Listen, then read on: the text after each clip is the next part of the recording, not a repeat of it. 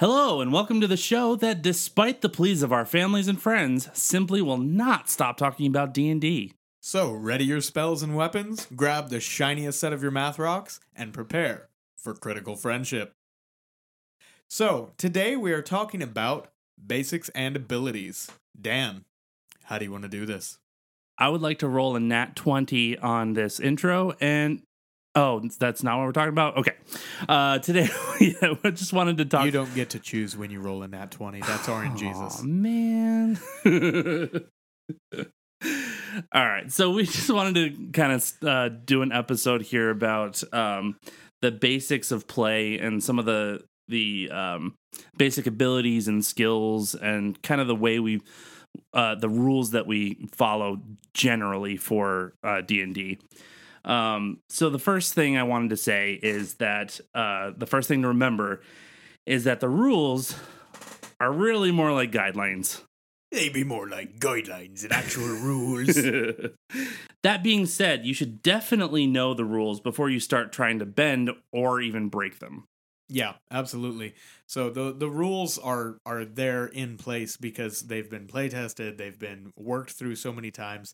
They're there to give you a structure to help your game run more smoothly and like actually have a good time instead of just getting bogged down with a bunch of like, wait, hang on, how do you do that? Yeah. um, but yeah, so again, like I think we've said this before in a couple of different episodes though, is like that even though those rules are there, definitely learn them first, but it, it's going to be different at every household. When you when you play uh, your home games, there's going to be there's going to be home rules. There's going to be um, things that the D M just kind of throws out the window because even the people that wrote these rules are like, if you don't like a rule, get rid of it.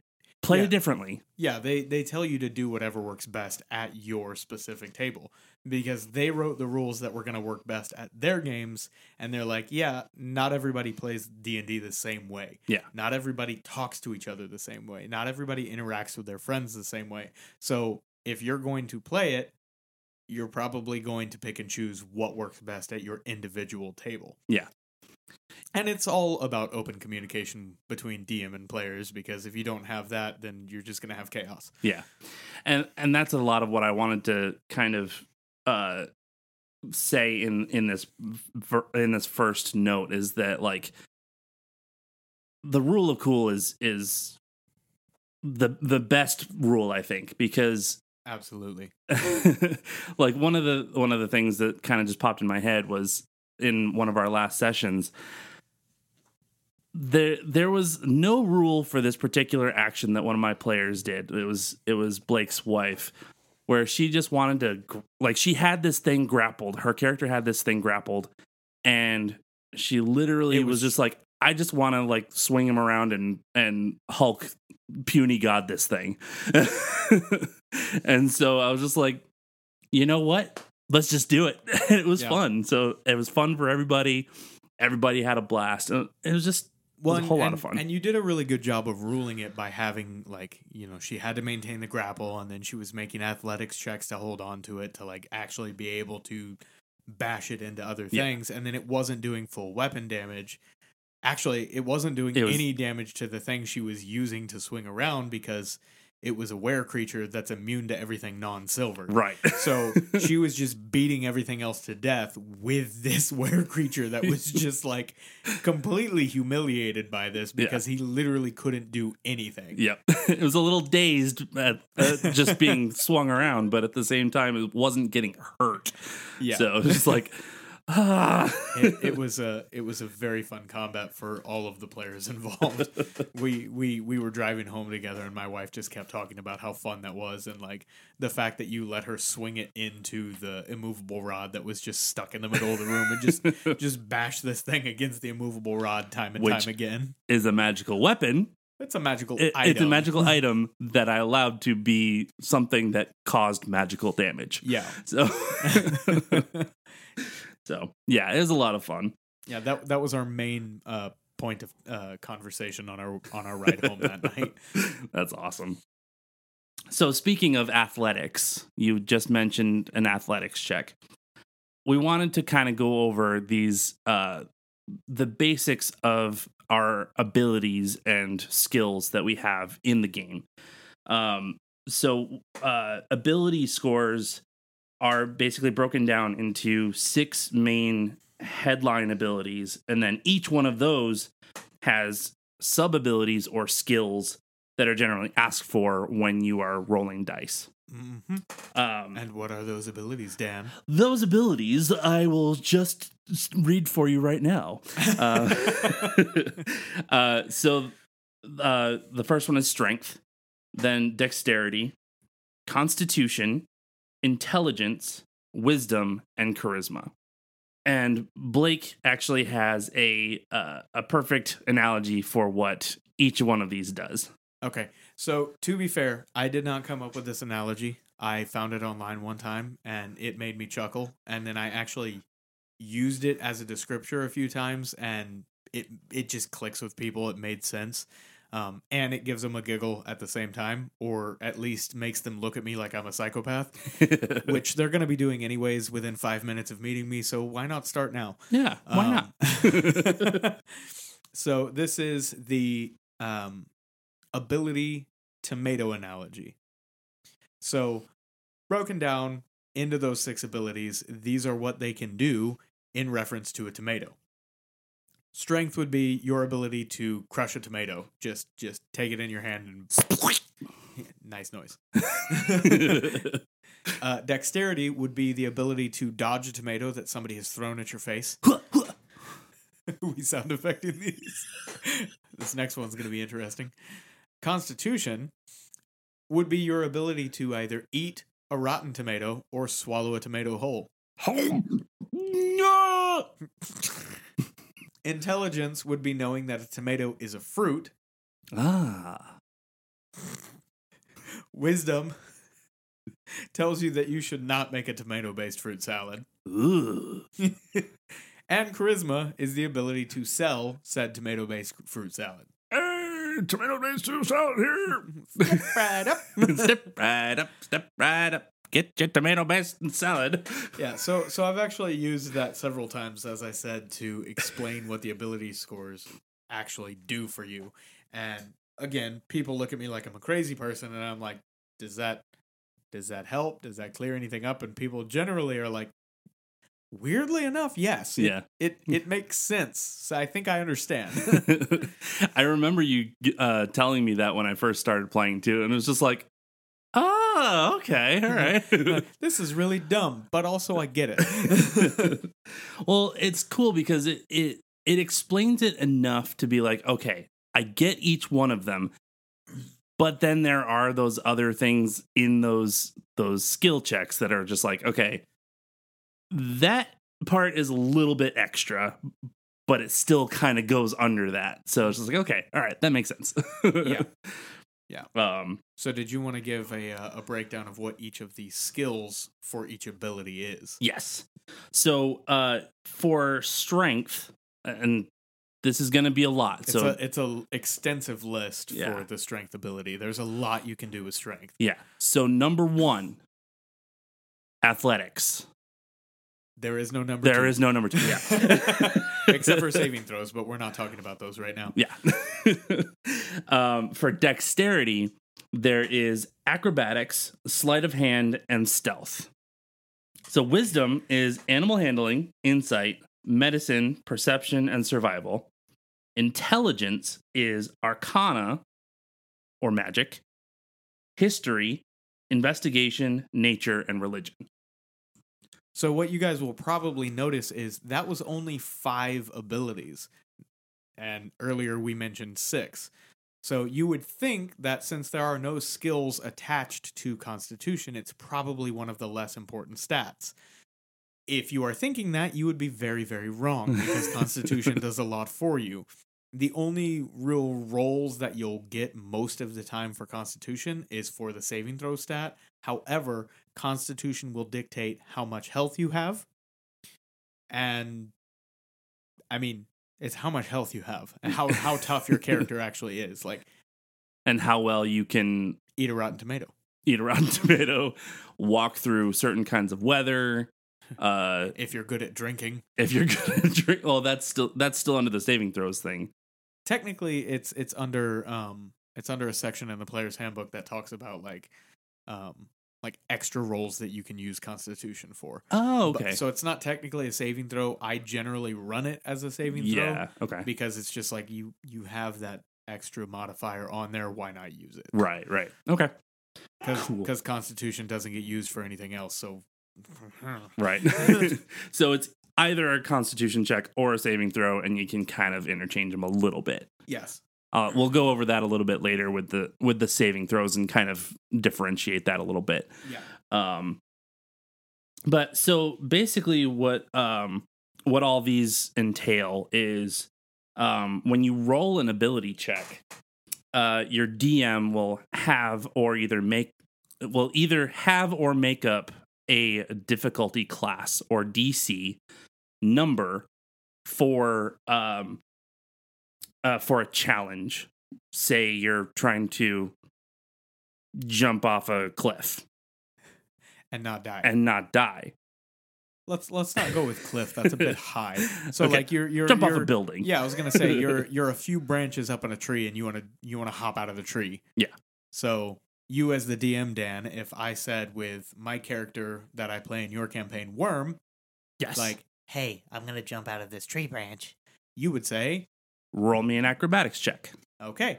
And in Dan's head, he will have a number that he does not tell me because it depends on A, how difficult what I'm doing is, how like, high up you are, how high up I am, whether or not I decided to try to do a flip or some kind of crazy flourish while I'm going down to look cool. Mm-hmm. And then he will use that number as the difficulty class for what I'm trying to do. Now, caveat. Not everything you do in D and D is going to correlate to a roll. So if Worm, my character, is stepping off of a curb or walking across a flat surface, not drunk, Dan's not going to make me roll anything. Because if it's something that any random person could do easily, then there's no check required. However, Dan has told me to roll an acrobatics check. So depending on those different criteria that he has set up or that I have set up in saying what I'm going to do, he's going to have a different difficulty class in his head, which will go more or less as follows. So if it is a very easy check, it's something that like, you know, he might fail at it, but it should be pretty easy. Then his D C is probably only going to be about five, somewhere in that range. Easy is going to be around a ten. Medium is a fifteen, hard is a twenty, very hard is twenty-five, and nearly impossible is thirty. Now, for anybody's reference out there, that table is in the player's handbook on page one seventy-four. So it'll also be on some uh, D M screens. Yeah, you... a lot of D M screens have it on there for, for quick reference. Um, but I, I would I would like to just point out, like right off the bat, if you're looking to buy one of the three core rule books, whether you're a D M, whether you're a player, whether you're just trying to kind of get a feel for how the game works, buy the Player's Handbook. That is by far the most important book for your D and D table, even as the D M. It says Player's Handbook, but you need it. Yeah. It has most of the basic rules. And yeah, somebody at your table needs that book. Yep. And if you have somebody who has it that is very kind, he'll let everybody else borrow it. And then it end up, ends up looking a little beat up like mine. Yeah. I think I took pretty good care of it. You did. You did. But it's been passed around. But it around was already. It's been passed around a lot and gone through multiple different bags. Yeah. All right. So uh, moving on from ability checks, um, there's also this thing called a saving throw. Um. Which is basically an attempt to uh, uh, resist magic spells, poison, or disease, or eating a, you know, rotten tomato. Yeah, you know, it's... um, also, uh, we were talking about Constitution. Um, being kind of that main one that we use a lot when talking about saving throws. There are definitely other ones being used. Yeah, the, the two most frequently used ones, at least that have come up in, I guess I should say three most frequently used ones, are dexterity, uh, constitution, and then for like mental effects, it's generally wisdom. Yeah. Now there's a few that go off of intelligence, and those are kind of rare. Um, And and if you have access to one of those spells, take it, because most things are like not going to be very good at resisting your intelligence unless yeah. you're fighting like mind flayers or something, in which case, you know, pro- probably pack some dexterity spells. Yeah.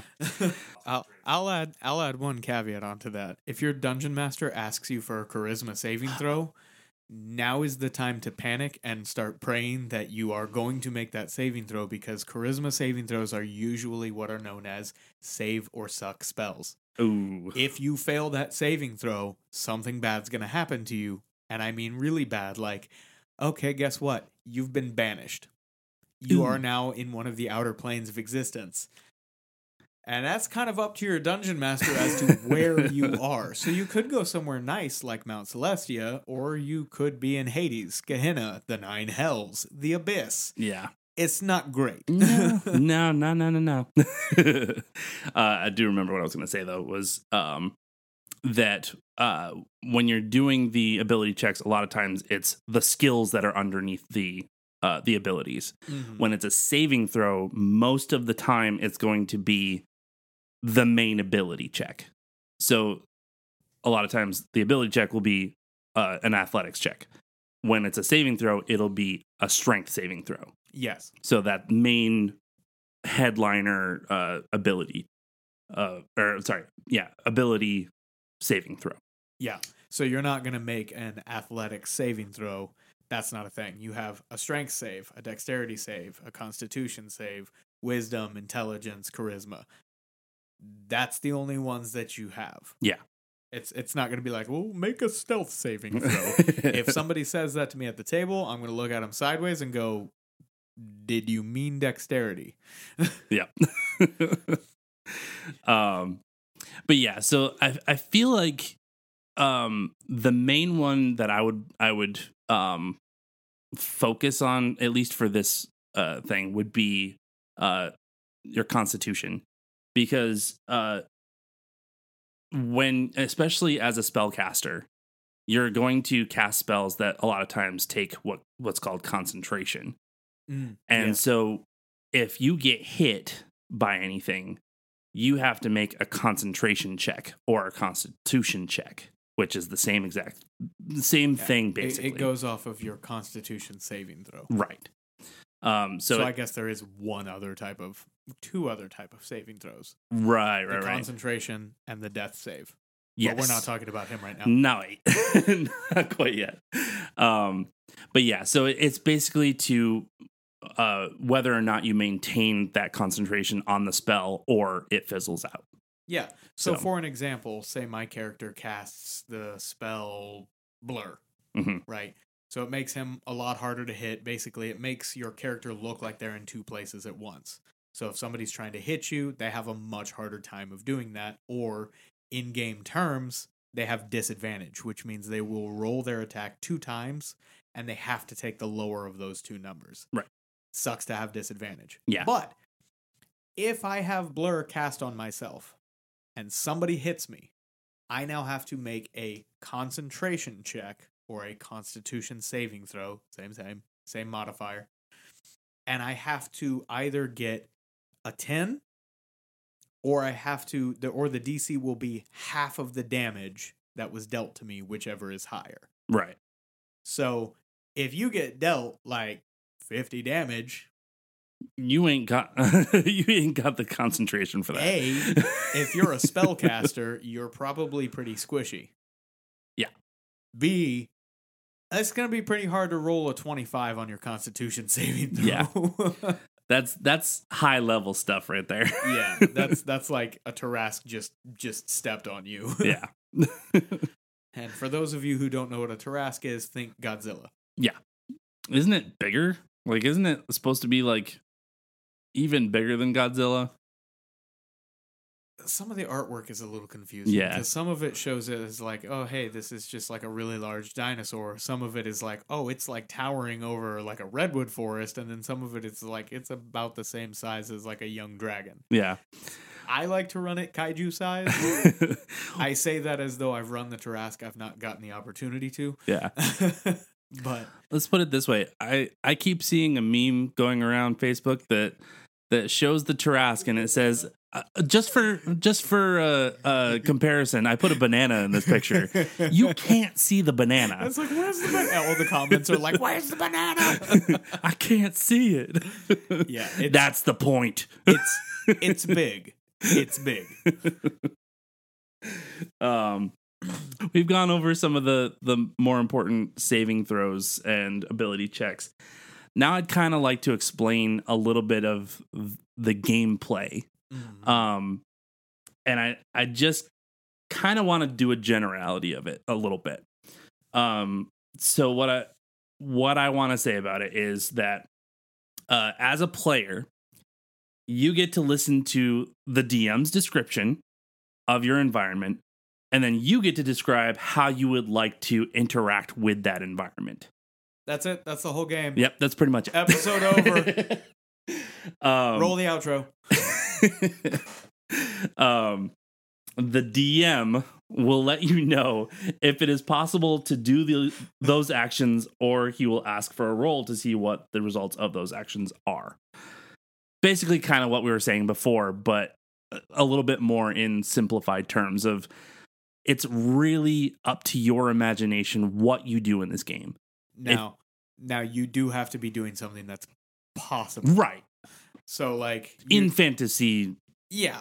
I mean, terms. But, but you don't want the example of, you know, the, the, let's, let's give the example of, of the Fellowship of the Ring traveling over, uh, uh, oh God, I'm blanking on the name. Uh, uh, oh, Caradras, the mountain. Oh, okay, right. So they're traveling, and the mountain starts coming down. Okay, so here's the example: Gimli falls off the side during the avalanche. Now, Gimli's player looks at the D M in a panic and goes, "Uh, I'm gonna start flapping my arms really, really hard and and and and try to fly." Now it's your job as the D M to look at that guy and go, "Okay." And that player might go, can I roll an athletics check? No, it's not a possibility that you're going to actually start flying by flapping the arms of this very heavily armored dwarf. So he goes, can I roll an athletics check? And you go, no. So what is gen- what is what is happening now is you have a heavily armored, heavily armed dwarf falling off the side of a cliff, flapping his arms really, really hard, and falling straight to his death. Yeah. Now, that's generally when you're Gandalf or one of your other spellcasters or people that can do something quickly does something about it and tries casts to save feather it. Fall. Or, or Gandalf casts fly, you fool. Right. And uh, dives off the cliff after Gimli and pulls him back up. Yeah. Or he whispers to his moth and asks for the, the eagles to come save them. Ah, yes. Conjure animal. There you go. I wouldn't exactly call him a druid, though. He's, he's not. That's Radagast. Yeah. More, yeah, more so. So again, obviously you have to be doing something that is in the realm of possibility in the fantasy setting that you're in. You know, you're you're not going to start flapping your arms and flying. You don't get to just like stamp your foot into the ground and like, oh, I just burrowed fifty feet down because we have to go underneath this wall. Like, no. You like, have to have specific spells and stuff to be able to do. uh, all you did is stamp your foot really hard in the cobblestone and alert the guards that you're trying to avoid. Well done, idiot. Yeah. Rolled a natural one on a stealth. It's fine. We have pass without trace. That does nothing. Yeah. So so that's that's the other thing um, that that we should talk about. It's a it's a quick caveat with with skill checks and abilities and yeah. stuff like that. Uh, rules as written, and and we're we're kind of giving you rules as written, but then we're gonna sort of talk about what we do at our table. Yeah. Um, and there's even differences between the way I run things and the way Dan runs things. You know, each D M has a different style, right? Yeah. So rules as written. If you're rolling a skill check, you cannot do critical successes or failures, which a brief thing about what crits are is if you roll a natural twenty on your die, so you roll the twenty-sided die and it lands with the twenty side up, that is a critical success if you're doing something like making an attack roll. If you roll a one on that twenty-sided die, that is a critical fail, which I believe, again, rules as written is you just miss. Like, no matter what your modifiers are, you miss. Yeah. So even if their A C is eleven, and with your modifiers of fifteen, because you're a really high-level character, you would have hit, well, you rolled a natural one. You're missing, regardless. As written, you can't do that with skill checks. Yeah. I personally like to rule it as, okay, if I ask you for a roll, say you're trying to push this very heavy boulder. If I tell you, roll me athletics check, even if I set it at that nearly impossible D C of thirty, and I know you only have a modifier of five to your athletics, mm-hmm. which is a decent modifier, right? If I called for that roll, you have a chance for success in my book. Yeah. So either you have a modifier that's going to push you over that that difficulty class of thirty, or you're going to roll a natural twenty, and I'm going to give it to you. Yeah. You basically have a one in twenty chance of of yeah of, of being successful if, in that roll. Yeah, and if, if I decide that it's not possible, say you're playing a halfling that has a strength score of three, and you're trying to push a boulder the size of a house, I'm not going to let you roll for that. I'm just going to say, yeah, no, that's not happening, bud. Like, it's it's huge. Yeah. It's not going anywhere. You're trying to move a mountain. Yeah.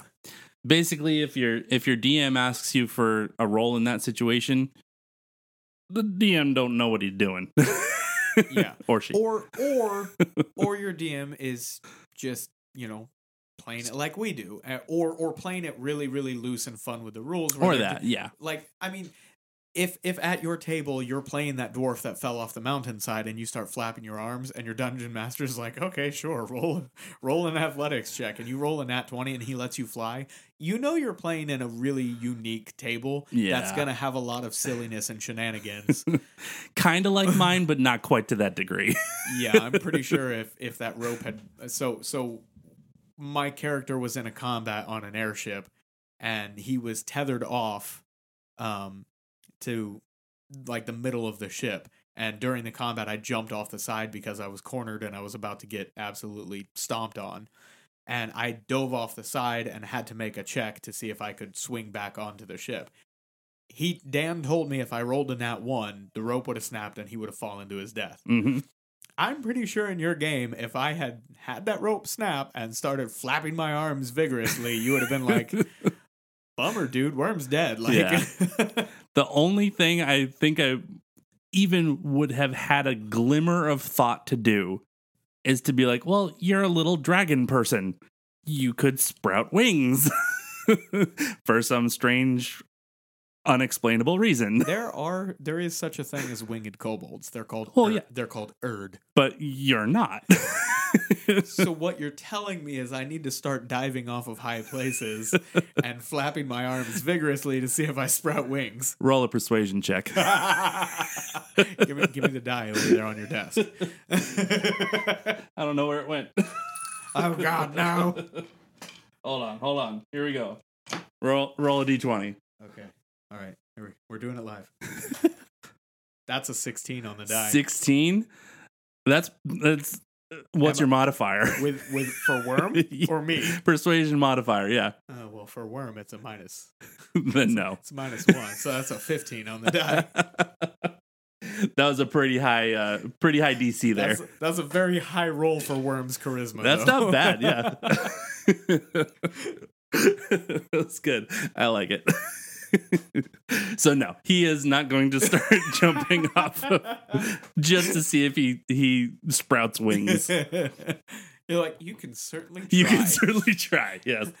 Note to people who have never played D and D before, if your dungeon if you ask to do something and your dungeon master looks at you and says you can certainly try, abort mission, that's him saying if you do that you will die. Not always. It's not always a die thing. It's more just it is on that nearly impossible thing. So it is possible. Yeah. But barely. I, I've I've also been the one where somebody's asking me if they can do something crazy, and I'll look them dead in the eye, not even look down at my dice, pick up my D twenty, drop it in my dice table, and go, no, doesn't work, without looking at it. And they're like, okay, a simple no would have sufficed. And I'm like, yes, but think about what you've just asked me yeah, for. Like yep. this, that's that's it's complete lunacy. I, I like to have silliness and shenanigans at my table, but some things I'm just like, buddy, yeah, think for two seconds. All right. So you mentioned how Constitution affects your hit points and your concentration. We talked about concentration checks as well. Yes. Are there any other ones that affect other parts of making your character or or things like that? Yes. So there's actually two other fairly important ones. Uh, not that they're going to be quite as important as Constitution, because, again, that's your survivability. That's how many hits you can take, stuff like that. But when you're making your character, you kind of have to decide whether you're going to have a good strength score, if you're going to make like a, a martial based character, something that fights with weapons versus slinging spells. Mm-hmm. You need to decide whether or not you're going to be a big, strong, heavy hitter or a very quick, heavy hitter, because you can make a build either way. So if you're using a big, heavy two handed weapon, right, you're going to want a high strength for that, because that will actually affect the numbers involved with how well you're able to hit your enemies. So if you have a big giant slab of iron sword, like you're you're trying to make a, a character like Guts from Berserk, you probably should invest in your strength, because if you have a strength score of ten, which is the average for like regular commoners, human being, yeah, then you're probably not going to be doing a very good job with that giant weapon. No. You're like, I made a dex-based character who's using a great sword. You messed up. Like, you, you can do it. You're just not going to be terribly effective at it. Yeah. Alternatively, if you've decided that you want to be an archer and you put strength as your high stat and you dumped your dex, which dumping just means you put a low number in it, um, again, you messed up, because strength does not affect your ranged weapons or specific weapons that have a property called finesse, which means you use, like, they're they're quicker. So like a dagger, a short sword. Now tech- you can pull that string back really, really good, but it ain't gonna go anywhere. But you're not gonna have very good aim with it. So technically, finesse means you can either use strength or dexterity for that attack roll, but then you have weapons like a short bow, a longbow, a crossbow. Mm-hmm. Your strength is not going to affect that at all. Nah. At all. So if you're making a character using one of those weapons, you know, put put dexterity as your high stat. Now, the other thing that makes dexterity important, and this is why dexterity is often called the fifth edition God stat, mm. is it will affect your armor class. So we've talked about being able to hit your opponent. Armor class affects how well or how hard it is for your opponents to hit you. So if I, as the D M, am rolling something to hit your character, Lalander, and I say, okay, it's a kobold. He's got a plus two with whatever he's using. Because I think, no, I think I think the Icewind Dale kobolds use a spear and it's a plus one. Anyways, so I roll. I add that whatever, okay, and I say, okay, the total is twelve. You, as Lalander, look at it and say, my armor class is sixteen. Okay. Yeah, so kobold rolled a twelve. Why do you only have... Oh, yeah, combat. Never mind. Um, I was looking at your hit points. Oh. But say that kobold rolled a twelve. I say, hey, does a twelve hit? It does not. It does not, because he has an armor class of twelve or sixteen. sixteen. Jeez, sorry. Now, if that kobold rolled a sixteen and I say, hey, does a sixteen hit? It does. Now, why does that happen, Dan? Because of the rule of meets it, beats it. Exactly.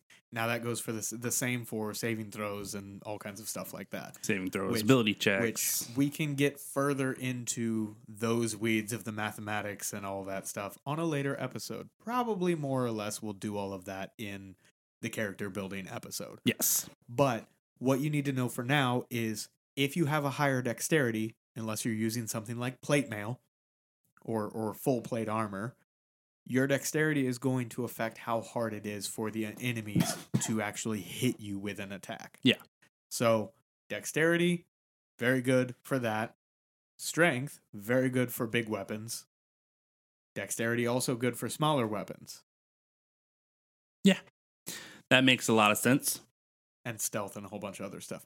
Again, everybody calls dexterity, like, nah, I guess not everybody, but I have seen it over and over. Dexterity gets called the god stat of five E. Like, it is, it, it does so many things. It covers a lot. It covers a lot. I mean, even just looking at those, um, the, uh, the skill checks underneath it with acrobatics, sleight of hand, and stealth, like, that covers so many things just in those three things. Yeah. Like, yeah. That's a lot. Um, but we'll get into that a little bit later as well. So yeah, absolutely. All right. So let's narrow in a little bit, um, just a tad on, uh, how to do combat, just some of the basics. Um, we're not going to get into any of the, the, the detail work of it with all the math and all that. Aww. But I just wanted to cover a few basic things about uh, how it runs, basically. Yeah. Preface.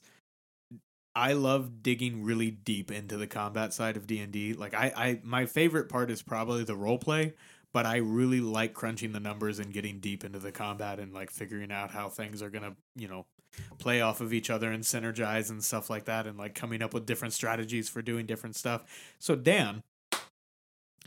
if I start getting lost in the weeds in this and get way too deep and nerdy and all that stuff, your job is to reel me back in. Absolutely. Okay, we're we're going basic level. We're not going to talk about the numbers yeah. this time. We're just going to discuss more or less how combat works, not get into modifiers and attack rolls and yada, yada, yada. Right. We're going to do it. We're going to follow my notes yeah, here. We're going to do a different episode at a later date, where I can salivate all over the microphone and be like, guys, you don't understand. It'll be a weird, weird A S M R. Uh. Yeah, I'm gonna be, I'm gonna be talking like that the whole time. Like, guys, okay, you know, I play a kobold, and what happens is we we'll get you some glasses, and you just uh, push I, them up every I once in a while. Glasses. I'm just not wearing them. You just have to wear it for that episode. Okay, will do. All right. So when in combat, uh, so every round of combat is the equivalent of six seconds of real time. Now, that's not every turn in combat. That's, that's every, every full round. round from start of initiative to end of initiative. Right. It all happens simultaneously. Technically, yes. Yeah. Obviously, some some things take longer. Some things take longer than others, but it all rounds out to six seconds. Um, each of your actions are measured by actions, bonus actions, and movement. Um, Dan, you've forgotten one. I did. The reaction. The reaction. Oh, yeah, that's right. That's like a split second thing. Yep. So that's something okay. like somebody else is doing a thing, and if you have an ability that allows you to use a reaction, you can really quickly, like, hey, I'm going to do this. Yeah. Which would be something like somebody's moving away from you, and it's like, hey, since he's turned away from me and he's moving and not paying full attention to me, I'm going to hit him. Yeah. Or that guy's casting a spell that I would rather him not cast. I'm going to cast Counterspell because I don't want any of that. Yep. Reactions. And there are, are other ones we yep. won't get into today. Again, thank you, Dan. that That's the, the taking you out of the weeds there. Y- yes. I, I recognized. Yep. um, so basically, uh, actions, uh, some characters can do multiple attacks in one action. Spells are normally one action. Uh, bonus actions, these take less time than actions, so they're mostly very quick actions or low or easy level spells. Now, an example of a bonus action would be something like a rogue can do, where it's like, because they are a very fast character, they can do some things that most other classes have to take an actual action to do. So like a rogue or a, let's say a fighter, a fighter can use his action to dash, which just means he runs. He, double he, his speed. Yeah, he gets to double his speed. A rogue can do a move as his move action, do a regular action, and then use a bonus action to dash. Yeah. Because rogues are fast. Yep. And there's Which, a couple other ones they can do, but again, yeah, weeds. But that also, it leads me into my next, uh, my next motion here. Hey, imagine that. uh, the the movement side of things. Most baseline speeds of characters are uh, thirty feet per round, except for halflings and gnomes. Yeah, I was gonna say some have more, some have less, like halflings and gnomes, uh, and some can take bonus actions to double their speed, like a rogue. Uh, everyone else, it takes an action instead of attacking. So now, we, if you're a you rogue already... and you really want to piss your D M off with just being Sonic the Hedgehog, you can take an action to dash and then a bonus action to dash, and then you can multi-class as a monk and use a key point to do Step of the Wind and just disappear. And take the mobile feat and, and get another feet. ten feet. Yeah, it's it's like you said in the in the one shot last night. You stealthed so well that you said, I just uh, stealthed into the next one shot. Right. With that kind of character that just decided that they're going to dump everything into moving very fast, you just broke the reality barrier, barrier and you're now in the next one shot. Yep. I like making that that little uh, comparison there. Yeah, it was a, it was a good joke. Yeah. um, but that's basically the, again, the basics of combat. There's there is more to it, obviously, but that's kind of the, the gist of it. Yeah, there's there's all kinds of different actions you can take, ranging from, like, you see something in the environment you want to interact with to different kinds of maneuvers, or just doing the thing that it's like, hey, barbarian, what are you doing this turn? Well, I'm going to surprise everybody, and I'm going to hit him with my giant axe. Wizard, yep. What are you going to do? I'm going to deliberate which spell I'm going to cast for thirty minutes. If you're playing a spellcaster, please read your spells and have them ready on your turn. Yes. Figure I, them out on everyone else's turn so that when it gets to you, you can say, I'm casting Mind Sliver, like yep. I did the last six turns.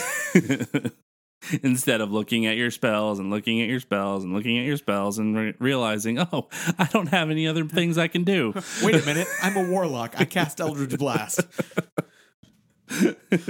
Which you will get when we start going into character classes and stuff. Yeah, I'm I'm very tempted. So in, in that one, Dan and I are going to walk through building a character.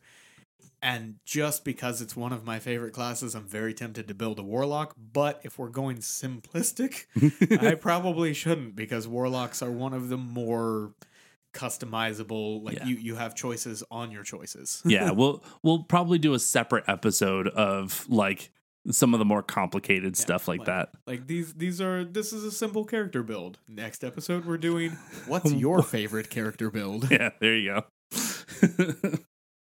Um, I have one, one other thing that, uh, this is going to be an after combat, uh, note here. So after combat, the main thing you're going to want to do is take a rest. If you're a warlock. If yeah. You, yeah. If you're a warlock, you have to, um, I need a nap. So again, like something like that, where it only takes a short rest, which can be anywhere from twenty minutes to an hour. Uh, of of in-game time to get your spells back and all that kind of stuff. But a long rest is a full-on eight-hour sleep where you can heal up to maximum hit points, get all your spells back. And remind me, do you do where you get all of your hit dice, or do you do half hit uh, hit dice back? This is um, something we'll probably get okay, into so later. So house but, rule, I just give you the hit dice back. Okay, cool.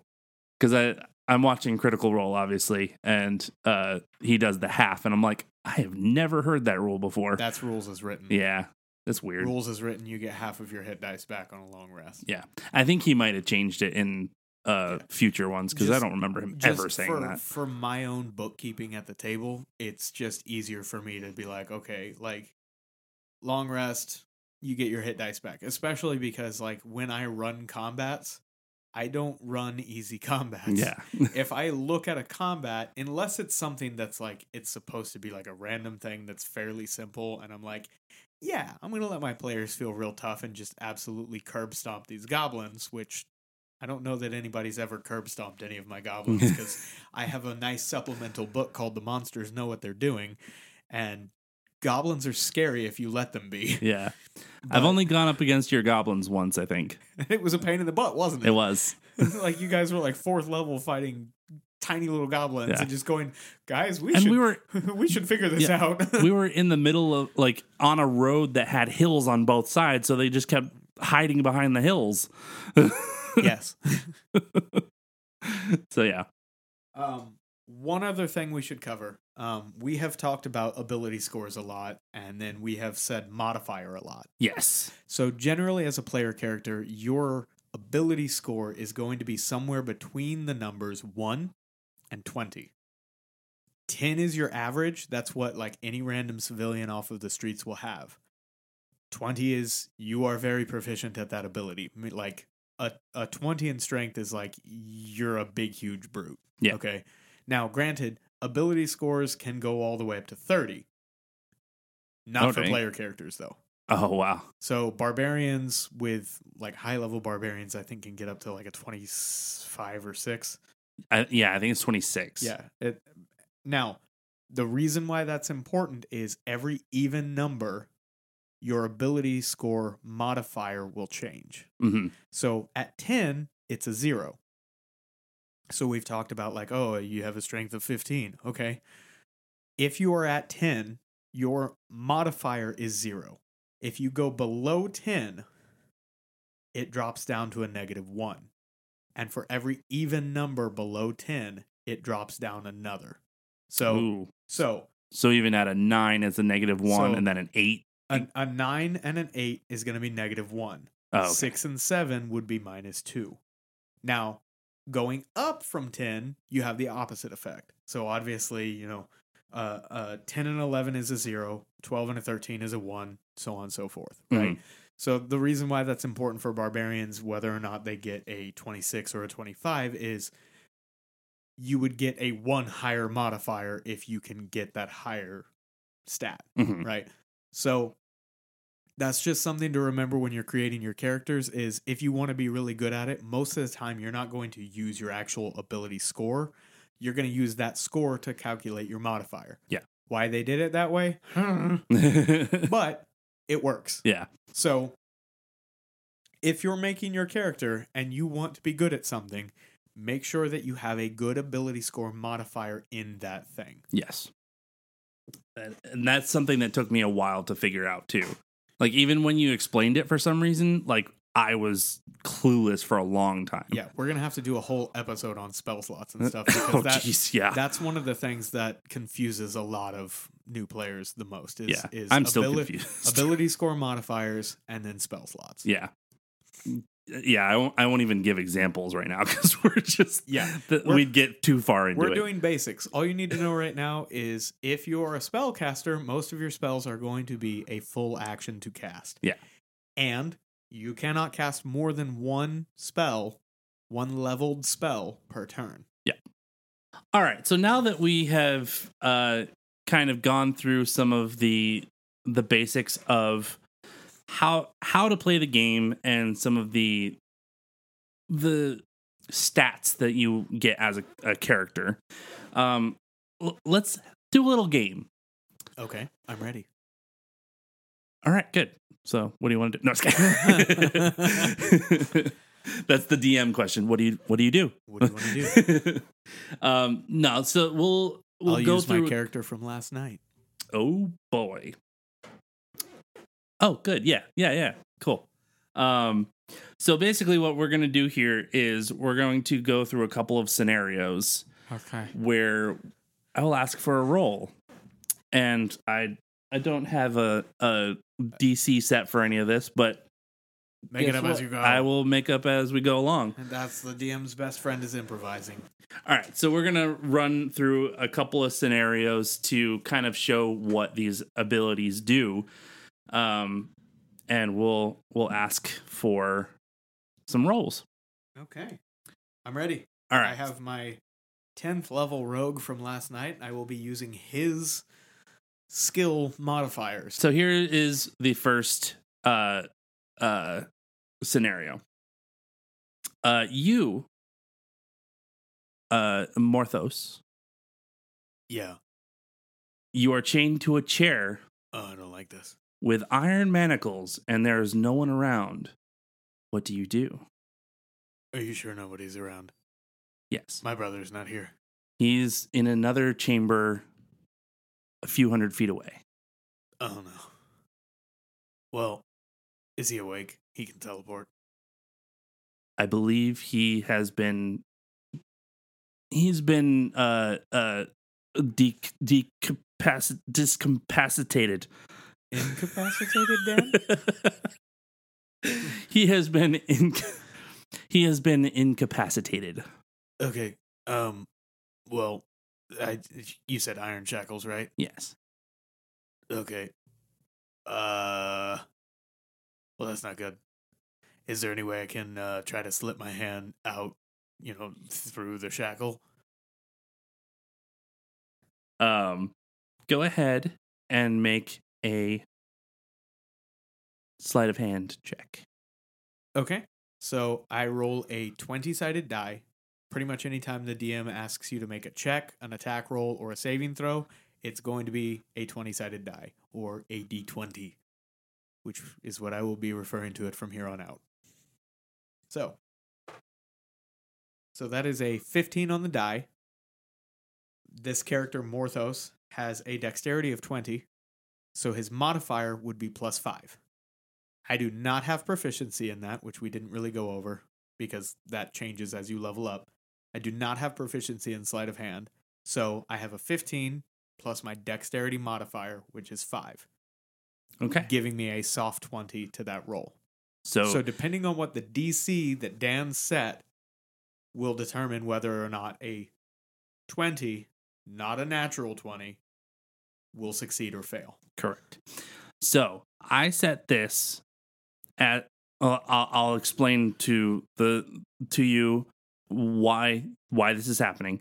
Yeah, absolutely. These are older manacles. They are iron manacles. They're they're not fully working to full potential. Okay. So as you try to slip your hand out, they loosen slightly, and you are able to get your hands out. Okay. Excellent. So that was a success. I set it at eighteen. Just to make it, it is a hard D C, but it's not very hard. Very hard. Yeah. Now, there's other things that you could do in this scenario. So, for example, I could have rolled a perception to try to look around the room, because you said my hands were chained. You did not say my feet were. Correct. You also did not say my tail was, because Morthos is a tiefling who has a tail. This is true. That in our role play, it was shown that he could grab stuff with his tail. Yes. So I could have done, said, hey, can I roll a perception to see if there's anything around me that I could possibly grab hold of? Yes. Or if I felt like I was real tough right now, I could say, okay, I'm going to try to just, just flex my bulging very average muscles, because he is not a strength-based character, and try to just break these chains. Right.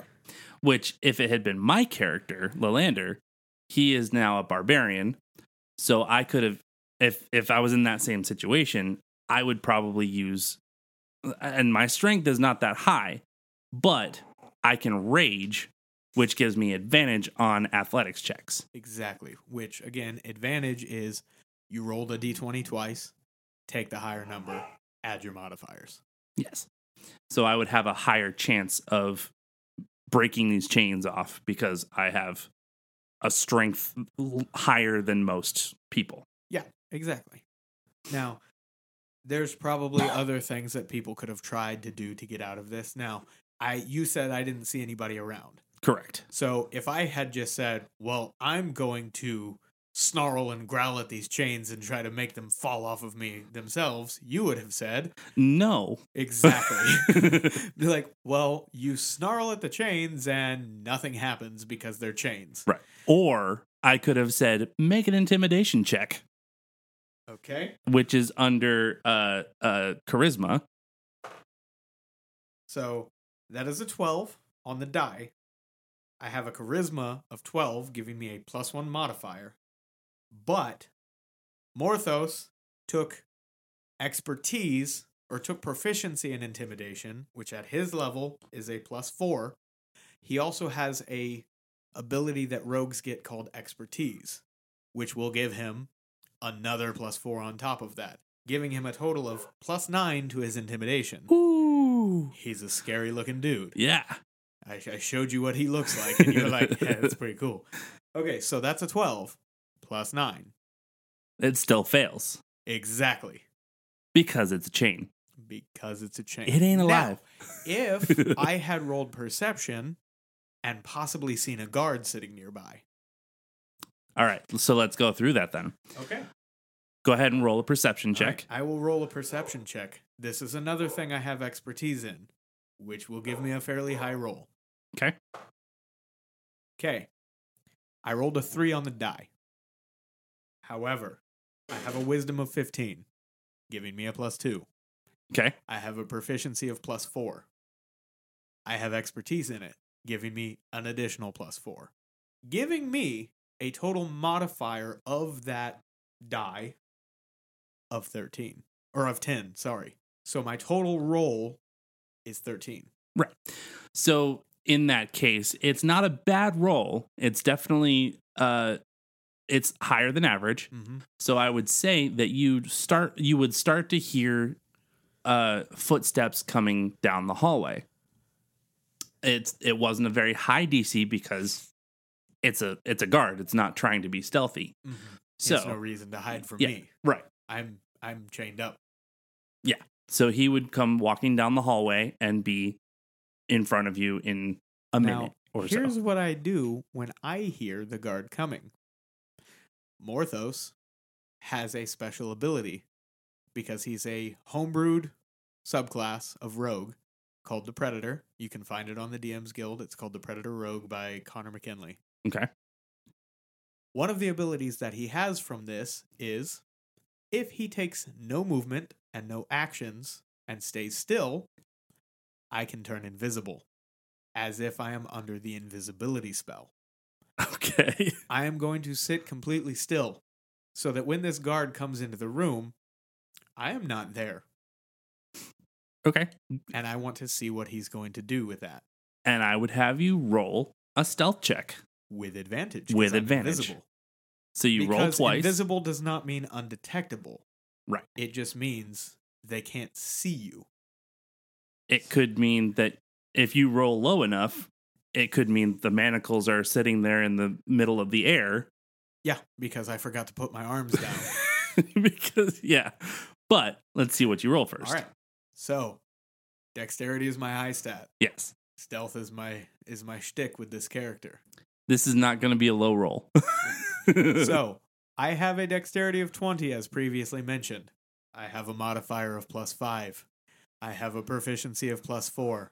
I have double proficiency in this because of expertise, giving me an additional plus four, meaning my modifier on stealth rolls is thirteen. So, I have advantage, which means I get to roll this two times and take the higher of the two rolls. Yep. Roll it. First roll was a nineteen on the die. Oh, jeez. meaning, but. meaning, that's almost as high as it can get. The only reason I would re-roll this is for a potential natural twenty. Second roll was a thirteen. Since I have advantage, I take the nineteen. Yes. And then I add thirteen on top of that. So that would be a... thirty-two. thirty-two. Yeah, thirty-two. Yeah. So that's really high. That beats impossibility. Uh, it beats the nearly impossible difficulty class. Right. So what I would say is that you basically lie down on the floor and are still and you turn invisible, and the guard comes around and freaks out because he doesn't see you, opens the door, and comes around towards you, and... I would like to hold my action until he comes within range of me. When he does that, my held action will be, I'm going to claw him. Because Morthos has claws. You have an unarmed attack. Natural weapons. Or, well, it's an it's an armed attack, but it's yeah. a natural weapon. Yeah, they count as natural weapons with finesse property. Yeah. So, since I'm invisible, I will get advantage on the attack roll. Since I have advantage and I am a rogue, I will get sneak attack on him. Ooh. Which adds a buttload of damage. Now, unless this guard is someone really tough, he's probably not going to make it through this encounter. No, not really. Now, seeing as how he walked in and was able to open my cell, I've seen where he just put his keys. Mm-hmm. I, I will, okay, so I could have you roll a perception check on that. Yeah, you could. Um, Would you like me to do that? No. Because we're going to do this in a combat situation. Hey! In a combat episode. So, that was just a couple of examples in one scenario of all the different ways I could have done something in that. Now, another thing I could do is wait for him to come, not turn invisible, and try to intimidate him. Yeah, which is what I thought you were going to do, because you would try to intimidate the chains. Yeah, exactly. But had I tried intimidation, it would have entered a role play. Right. Type of scenario, not a combat scenario. Which we can get into in our role play episode. Hey, hey. hey future episodes. Yep, yep, yep. So had I decided to do that, he would have had me roll an intimidation check, I assume, because Correct. I'm trying to scare him. And he would have asked me a question like, what do you say to intimidate him? Ah, how? So, yeah. So, so I look at him, and I step into character, and I speak as my character, and try to scare the pants off of this guard, even though I'm not a very frightening person. Morthos is. Yes. Yep. And I think Lilander could possibly do that, too. Yeah. I think he could probably intimidate pretty well. Probably. Probably. Cool. With your... negative charisma? With Oh, no, you have negative intelligence. I have negative intelligence, but I'm a big, scary... Well, not big, scary elf, but I I can rage and Be put on a good scarier. show. Yeah. Yeah. Yeah. So there's a lot of different ways. There's There's never one set answer. And as you guys saw during that little interaction between Dan and I, I threw curveballs at him. Oh, yeah. He thought I was going to go one way. And I went completely sideways. Like, like I, I went always a different way than he thought I was going to go in pretty much each of those different scenarios. Yeah. Well, same scenario, different solutions, right? As the D M, that's your job. Like, you you can plan what you think is every single contingency, and then you're going to hand it to your players, and they're going to go, well, you didn't think this one out, did you? And you have to, you have to come up with that on the spot. As the player, don't be a jerk about it. Right. Yeah. So if we were playing in a session like that, and I said, okay, well, I'm going to stay still and turn invisible. I'm not going to sit here and talk to Dan like he's an idiot and doesn't understand what I mean by that. I'm not going to break down every single number and mathematic piece that's going to get me the thing that I'm getting. He says, roll me a stealth check, and I go, okay, I'm invisible, so I have advantage. And he goes, right, that's correct. That's not because I think he's dumb and doesn't know the rules. I'm just clarifying why I'm rolling twice. Yeah. Communication is key. And a lot of times, like, I I allow that with with you guys, because you you know the rules, even sometimes even better than I do, most of the time better than I do. But some or some D Ms will be like, like why why are you telling me that you're getting, getting yeah. advantage? Like, let me tell you, or like like ask the question. Yeah. Like, do a, I get advantage a, a for this? A better way or, for me to have phrased that would be, hey, I'm invisible. Do I have advantage on that? Right. Which, if the D M knows his rules, unless there's some other circumstance as to why you don't, he'll probably be like, yeah, of course. Yeah. And then when I roll, I'm not going to sit there and be like, well, Dan, I have a dexterity of twenty which gives me a plus five, which my proficiency is plus four, and I have expertise, which is another plus four, giving me a total. I'm just going to roll the dice, do the math, and then tell him what my total is. And then watch the look on his face as he goes, okay. Great. Which you have done many, many yeah. times You're, at my you, table. You are the darkness. He does not see you, obviously. Freaking, there's no perception roll he could make that will beat that unless he crits. Yeah. Right? So... And and if he questions me and is like, how did you get a thirty-two on your stealth? That's when I can say, well, I have expertise on that. Well, what's your modifier? Well, I have five in, or I have a thirteen. How did you get a thirteen? That's when I can explain more of how I got that thirteen. But for the most part, as Dan, as playing, Dan yeah. has been over my character sheet. Dan has been a player for a while. He understands how the game works. So if I tell him I have a plus thirteen in my stealth, he might for a second go, geez, what? And then go, oh wait, rogues, they're they're stu- stupid broken. Yeah, and and I'm I'm also a, a very trusting D M. Well, some you, D Ms aren't as trusting, but the well, you also have pretty honest players. Right, like, I'm I'm not gonna sit here. I don't have a reason to be no. a, a, yeah distrusting. I'm so. not gonna sit here and be like, well, I have a plus twenty-five to my sleight of hand, so I would like to pick his pocket. Uh, no. Partially, partially because any character I make with you as my D M, I run everything I do past you. Yeah. And any character I make with you as one of my fellow players at the table, as we were last night when I was playing this character, not only did we somewhat coordinate, but like we interwove our backstories together. Yeah. Like our characters were estranged brothers. Yeah.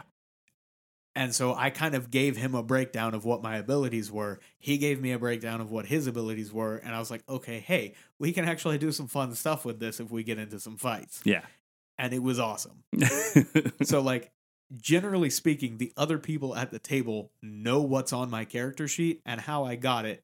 Unless, unless there is something that for role play reasons, only the D M knows. Yeah.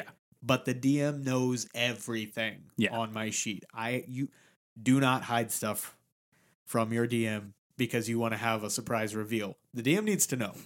Because unless you have a good reason to do it. Well, okay. But if you suddenly twenty sessions in be like, I've been secretly a lizard folk this whole time. Right. Be like, um, hang on, time out.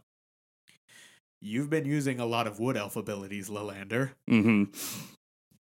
What's happening right now, and why didn't you tell me? Right. Because if you can come up with a good enough reason as to why you didn't tell me and why this is important and good for you, I might let it slide. But you'll get a warning of, hey, man, I really need to know this stuff. Like, yep. please tell me. Now, that was an example. He, as far as I know, is, you not, don't know. is not doing that. You don't know. If you are, Dan, please tell me. I have enough chaos monkeys at my table. Uh, all right, we'll we'll uh, wrap it up. We'll wrap it up there. So, with that, we should probably wrap it up, guys.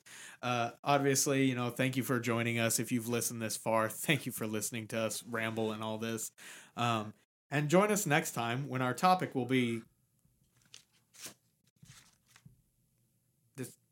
This just says, why are you like this? Dan, who writes these? Oh, that, that's me. Okay, do the outro. All right, well, thanks for listening to Critical Friendship. If you have any questions concerning anything we discussed today, uh, you can email us at criticalfriendshippodcast at gmail dot com or comment on our Instagram at criticalfriendshippodcast, and we will try to answer as many as we can on our next episode. But as for now, ah, dang it, I rolled a nat one on giving the outro. Every time!